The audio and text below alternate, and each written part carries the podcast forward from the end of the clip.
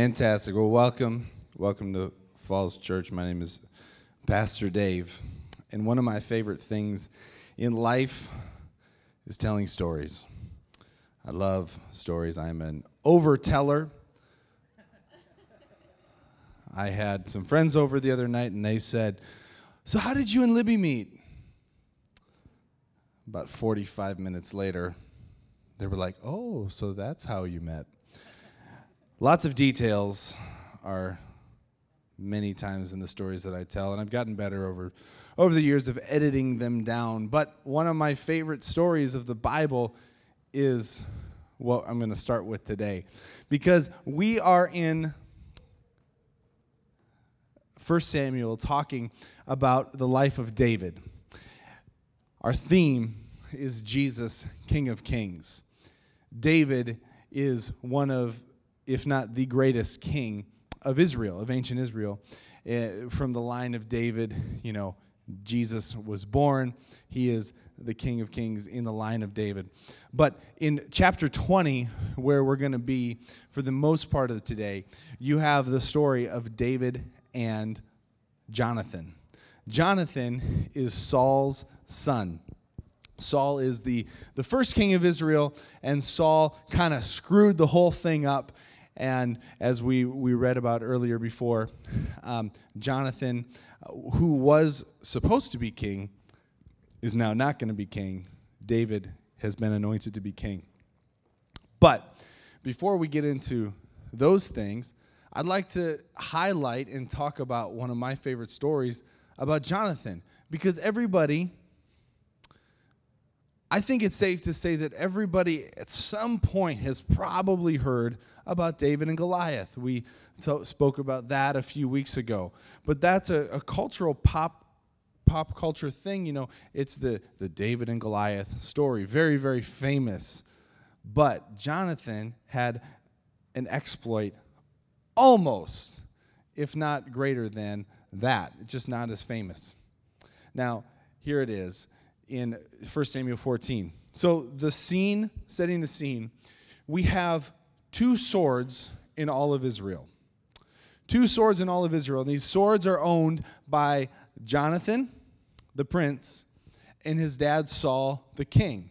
And they're only two swords because the Philistines, the enemies of Israel, had a monopoly on the blacksmiths because they said, hey, if you guys can make if you guys have blacksmith opportunities, you're going to make swords, and that's not going to be good for us. So let's keep you down. And uh, so, if you had any sort of thing, they had all the blacksmiths in the Philistine land. So, the scene is also set because there's not much national pride at this point. The Israelites are scared. They're hiding in cisterns. They're hiding in caves. They're not out and about, you know, uh, taking, taking back the land. Um, and so we find Jonathan and his, uh, the son of Saul with his young armor bearer. And in verse 1 of chapter 14, he says, Come, let's go over to the Philistine outpost on the other side. But he did not tell his father. So that's a good idea. Let's go over to where the Philistines have a fortified military position. You and me, one sword between us, but let's not tell anybody. So Saul was sitting there uh, on the outskirts of Geba under a pomegranate tree in Migron.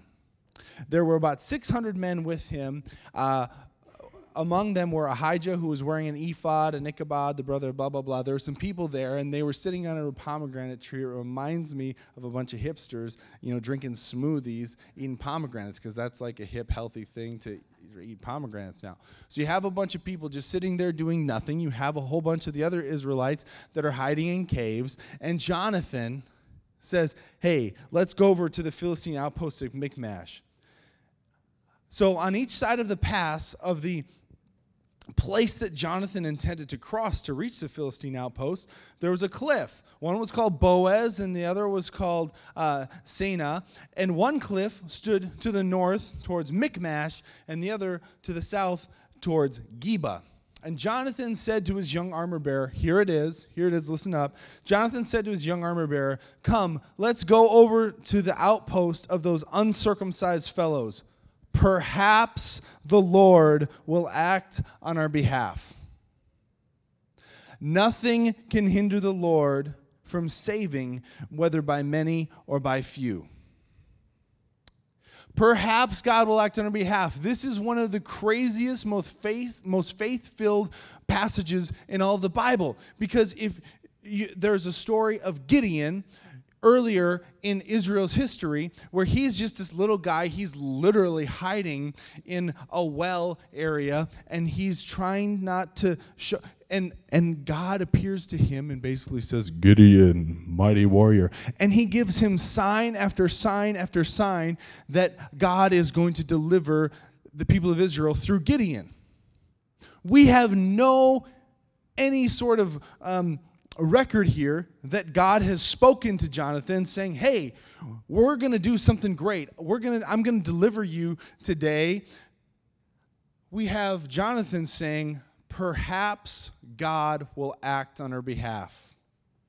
Perhaps. And then his armor bearer says this, "Do all that you have in mind." His armor bearer said, "Go ahead. I'm with you heart and soul." Come then, Jonathan said. Okay, so I have the crazy idea. I got my buddy with me. Now let's put together a plan. Here's the plan. Come, then we will cross over towards the men and let them see us. If they say to us, Wait here, and we will come down to you, we will stay there and we will not go up to them. But if they say, Come up to us, we will climb up, because that will be our sign that the Lord has given them into our hands. Basically, saying, if the most militarily disadvantageous thing happens, if we're standing there and they see us, not we're not going to sneak up, if they see us from their outpost and say, Hey, climb up these rocks, climb up the cliffs of insanity, almost, maybe not quite, but climb up these rocks. To, then the Lord, that's our sign that the Lord has delivered them into our hands. Because God likes to get the credit, because God deserves the credit. And sometimes, if we think that our strategies are so good and our stuff is so polished, we can take the credit. But I think God likes to put us in absolutely impossible situations so that we are completely forced to recognize that he is the one that deserves and gets the credit. So both of them showed themselves to the Philistine outpost, and they, the Philistines said, Look, the Hebrews are crawling out of their holes they were hiding in. The men of the outpost shouted up to Jonathan and his armor bearer and said, Come up, we'll teach you a lesson. And Jonathan hears this and says, Climb up after me. The Lord has given them into the hand of Israel. So Jonathan climbed up with his hands and his feet and his armor bearer right behind him. And the Philistines fell before Jonathan, and his armor bearer followed and killed behind him. In that first attack, Jonathan and his armor bearer killed over 20 men in the, in the area of about a half acre. Then panic struck the whole army the Philistines were sitting pretty good. They couldn't even see any of their enemy because they were all hiding. But panic struck the whole army, and it was a panic sent by God. And basically, all the Israelites came out of the caves, came out of their holes, and they chased the Philistines and won the battle that day. It was an incredible military battle. It was an incredible defeat that was all due to God. Because one man was sitting there saying, We're doing nothing. And one man is sitting there remembering the stories that he's been told and told and told of, but we were slaves in, Israel, in, in, in Egypt. And Pharaoh's army was bearing down on us. But God parted the sea so that we could walk through. And then, after we had walked through, the water came and swallowed up all of Pharaoh's armies. God did all that, and nobody, not one of us, lifted a sword that day. Why are we sitting here drinking pomegranate smoothies when we could be doing something? Because nothing can hinder the Lord from saving, whether by many or by few. Perhaps God will act on our behalf. I have experienced perhaps God moments. I'm living in a house right now because perhaps the Lord will provide for my wife and I to buy this land that we don't have the money for. Perhaps God will act on our behalf. But it's difficult to say perhaps God, but I think it's almost impossible to say perhaps God alone. For my specific miracle, I was not alone in building that house. Oh, my word. No, no, no, no, no. Very blessed. And David was not, I'm sorry, Jonathan was not alone when he said, perhaps the Lord will act on our behalf. Because let's let's dream for a little bit. Let's let's let our Holy Spirit imagination go for a little bit here. Because he has this idea. He knows the character of God. He says, perhaps God will act on our behalf, but he had his armor bearer right there who said, Do it. Let's go. And just perhaps Jonathan wasn't all in. His armor bearer comes, says, Yes, let's do that. They go all in, and together they see a miracle happen. Because God is a God of relationships, and He didn't create us for isolation. He created us for relationship and interconnectedness and dependence and, and, and working together. What type of an armor bearer are you? And what is the perhaps God moment that you or us, what are we looking at? Let's stand. Jesus, I've, I've thought about this story. I've told this story so many times. I processed this story. Freshly, freshly speak this to me today freshly speak the words of perhaps the Lord will act on our behalf to each one of us individually today. Freshly speak the words, perhaps God will act on our behalf to us as a body. We worship you.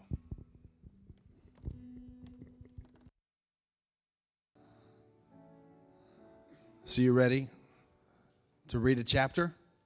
A chapter of the Bible. That's a good thing. Chapter a day. Does a chapter a day keep the devil away? No, okay.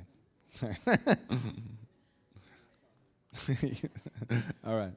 So, chapter 20 of 1 Samuel, we have right, this is right after um, the struggle between David uh, and, and Saul, the, the king, Saul the king, who did evil in the eyes of the Lord and had been de. Uh, his kingdom was not taken away from him at that moment, but God made it very clear by anointing David to be the next king of Israel that Saul's reign was going to end at him. So David is fleeing from his life, but his best friend, the prince, Saul's son, named Jonathan, does not believe it. So here we come in verse 1. Then David fled from Naioth to Ramah and went to Jonathan and asked, What have I done? What is my crime? How have I wronged your father that he is trying to kill me? Jonathan does not believe this because Jonathan says, Never. You are not going to die. Look, my father doesn't do anything great or small without telling me. Why would he hide this from me? It isn't so. But this is where he has a moment of realization. Because David takes an oath, basically saying, Hey, man, I swear to you that your father knows very well that I have found favor in your eyes. And he said to himself, Jonathan must not know about this, or he will be grieved. Yet, as surely as the Lord lives, and as I live, and as you live, there is only one step between me and death. And this is where I would suggest Jonathan comes into the position of armor bearer and says to David, Whatever you want me to do, I'll do for you. Verse 5. So David said, Look, tomorrow is the new moon feast, and I'm supposed to dine with the king. Let me go and hide in the field until evening of the day after tomorrow, and if your father misses me at all, uh, tell him, David earnestly asked my permission to hurry to Bethlehem, his hometown, because an annual sacrifice is being made there for the whole clan. And if he says, Very well, then your servant is safe. But if he loses his temper, you can be sure that he is determined to do me harm. As for you, show kindness to your servant, for you have brought him into covenant between you and the Lord. And if I am guilty, kill me yourself. Why hand me over to your father? David saying, Hey, uh, remember that we do have a, we have a covenant together. We are friends. This is a very special bond that we have together. Don't kill me, but if I am guilty, kill me yourself. Jonathan says in verse 9, Never. If I had the least inkling that my father is determined to harm you, wouldn't I tell you? And David said, Who will tell me if your father answers you harshly? Okay, so if your father answers you harshly and, and you find out, how are we going to get the information to me? You can't text me. They're not going to invent that for a while. So, John, that was a joke. You can laugh, but I know I'm a dad, so my jokes are bad. So, you, okay. Come, Jonathan said, let's go out to the field. So they went out there together. And in verse 12, then Jonathan said to David, I swear by the Lord, the God of Israel, that I will surely sound out my father by this time, the day after tomorrow. And if he is favorably disposed towards you, I will, w- will I not send you word and let you know? But if my father intends to harm you, may the Lord deal with Jonathan, be it ever so severely, if I do not let you know and send you away in peace. May the Lord be with you as he has been with my father. But show me unfailing kindness like the Lord's kindness as long as I live, so that I may not be killed. And do not cut off your kindness from my family, even when the Lord has cut off um, all of David's enemies from the earth. Politically, let's pause to think about this.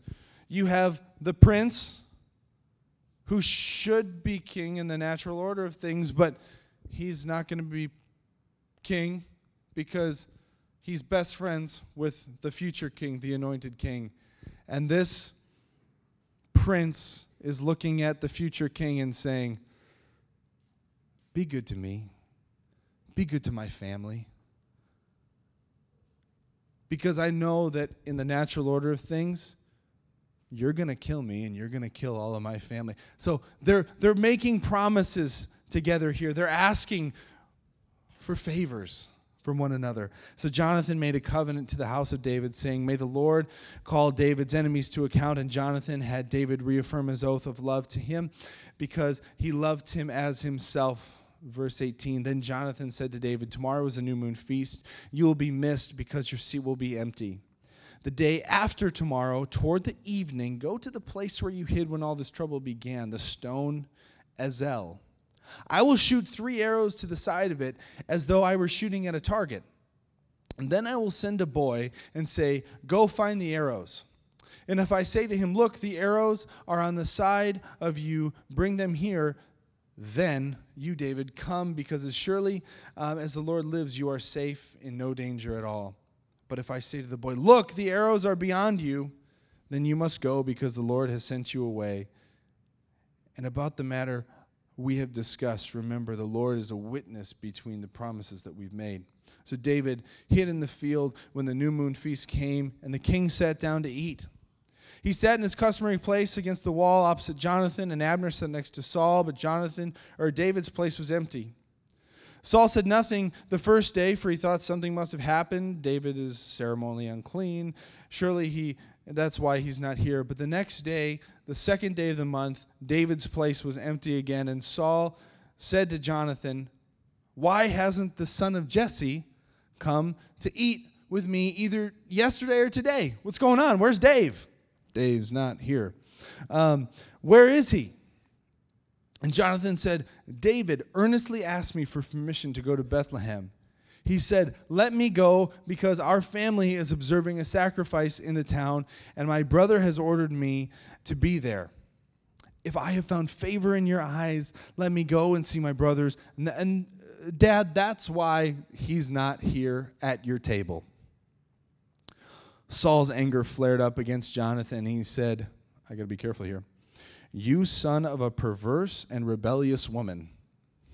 That's a nice way of saying something else. Don't I know that you have sided with that son of Jesse to your own shame and to the shame of the mother who bore you? Here it is. As long as the son of Jesse lives on this earth, neither you nor your kingdom will be established. Now, send someone to bring him to me, for he must die. Why should he be put to death? Asked Jonathan. Then Saul hurled his spear at him, and Jonathan knew that his father intended to kill David. Jonathan got up from the table in fierce anger, and on the second day of the feast, he did not eat. Food all around, he couldn't touch it because he was so grieved in his heart because of his father's shameful treatment of David. In the morning, Jonathan went out to the field for his meeting with David. He had a small boy with him, and he said to the boy, Okay, run, find the arrows I shoot. And the boy ran. He shot an arrow beyond him. And when the boy came to the place where Jonathan arrow was, Jonathan's arrow had fallen, Jonathan called out to him, Isn't the arrow beyond you? Then he shouted, Hurry, go quickly, do not stop. And the boy picked up the arrow and returned it to his master. The boy knew nothing that he was involved in this plan, and Jonathan gave the boy the weapons and he ran into town. Verse 41 after the boy had gone. Two friends. David got up from the south side of the stone and bowed before Jonathan three times. His face was on the ground. They kissed each other and wept but David wept the most. Jonathan said to David, Go in peace, for we have a sworn friendship with each other in the name of the Lord. The Lord is witness between you and me, and between your descendants and my descendants forever. Then David left, and Jonathan went back to town. Two friends quite possibly see each other for the last time. No, we're not going to be able to hang anymore. Stuff has changed. So we have these two stories of Jonathan's life. He's a really tragic character. Not a character, he's a person, but this is a piece of true literature. He's a really tragic person because you can't, through all of it, see many places where he really did wrong. He's really reaping the sins of his father in many aspects. But you have his triumph, and then you have this moment of realization when he realizes that everything around him is crumbling. There's two things that I just want to briefly touch on. One, the first thing is about dreams. Dreams. What you dream about your vision of the future, your vision of your preferred future. Because this is the crux of Saul's anger. He says, Hey, as long as that son of Jesse lives, your kingdom, Jonathan, will never be established. You will never be king.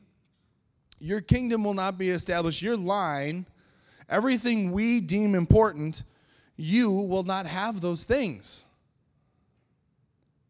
Dr. Tim Keller, I, I used a, an outline of his a couple months back. And it say in this outline, he said that the kingdom of this world revolves around four things power, success, comfort, and recognition. And that if you're in the kingdom of this world, you will live for these four things. And all of your life decisions will be made on the basis of getting and protecting and building upon these four things. You will also, if you are a part of the kingdom of this world, despise those who do not have these four things. But the kingdom of God is different. The kingdom of God flips everything upside down. And and we looked at Jesus' life a few months back. You know, I don't have time to get into the whole thing, but basically Jesus wasn't looking for power. He wasn't looking for all these things. He flipped it upside down. And even though this story of Jonathan is hundreds and hundreds of years before Jesus was sitting there flipping the system on its on, on its head, we see the roots and traces of the kingdom of God taking root in the people's lives, in the people of God. Because if you are a citizen of God, of the kingdom of God, there may be times that you have some power. Because Jonathan was the crown prince. Success, that beating the Philistine outpost at Michmash with him and his buddy, that's a pretty big success right there. Comfort, he's a prince. Recognition, Come on. Once again, he was the prince. But citizens of the kingdom of God do not live lives feverishly trying to hold on to these four things, but they're very comfortable in giving them away if God asks to do that. Right after I got done preaching that message two months ago, I was on Twitter and I saw a story about Dr. Keller. And it said he is resigning his church in July. And I was like, oh, no, no, no, no, no. This is one of my heroes, right? He's a, he's a, he's a teacher from afar. He's a friend of mine, you know, because I, I've been so blessed by his teaching. But he said, because he felt like the Lord was saying, hey, this 5,000 person mega church that, that, that the Lord has built, and, and a lot of it is because of the dynamic work and leadership and teaching of Dr. Keller. We're, we're going to take this church and make it into three separate churches, and I'm just going to, you know, let these other people uh, lead these places, and I'm going to teach more and, and, and be more behind the scene. And I was just so moved by a person that preaches something and does that same thing. Because in my circle, Keller has all those power, success, recognition, all those things. But he's giving it away. I love it.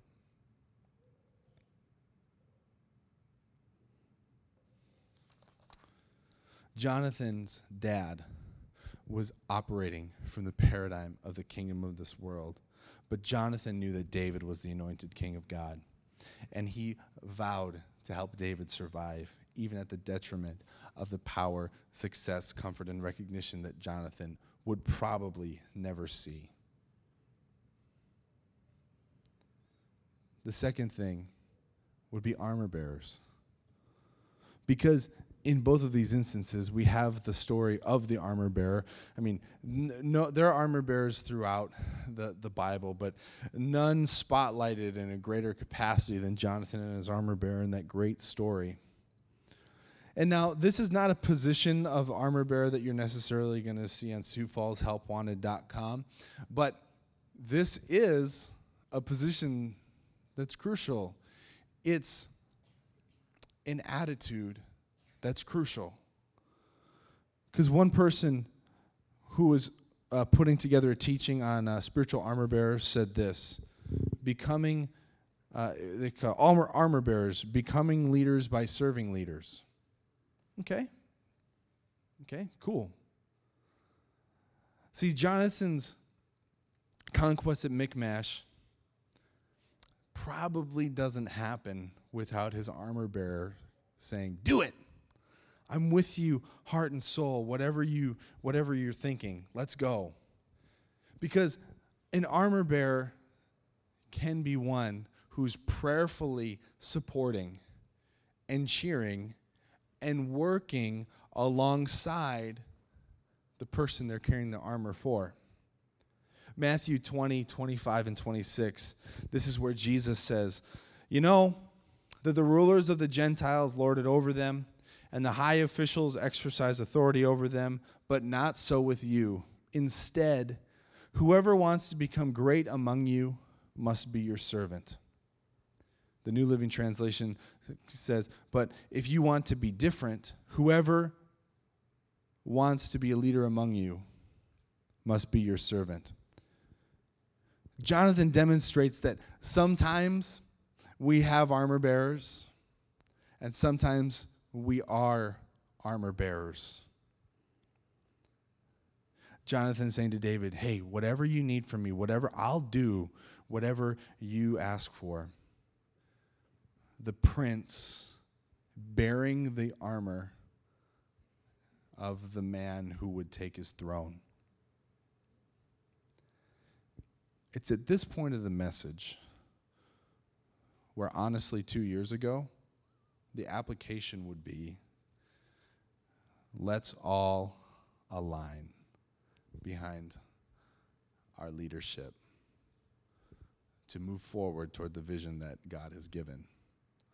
And th- that's, that's not necessarily a, a wrong thing to do, but that's not where God is leading us. Pastor Lance has invited us to go, hey, let's together look. Where is God leading us to meet? And perhaps we'll have the opportunity to be the armor bearers with somebody who has a crazy idea like, hey, let's, what about this? Oh, hey, let's, because perhaps God will do something crazy and cool somewhere. This is an opportunity for us to perhaps God together. This is an opportunity for us to bear. Uh, I better not say bear arms. To be armor bearers together. But the bottom line is this, guys. This is all pointing to Jesus. It all is. Because we we all follow the greatest servant of all who didn't just like take and carry around somebody's armor, but he took up our sin. He took up the cross so that we may live. Because an armor bearer is there to help you win the battle. And Jesus took the tree. He took our sin, He took our pain, He took our punishment that we deserve so that we can and do have victory in Jesus.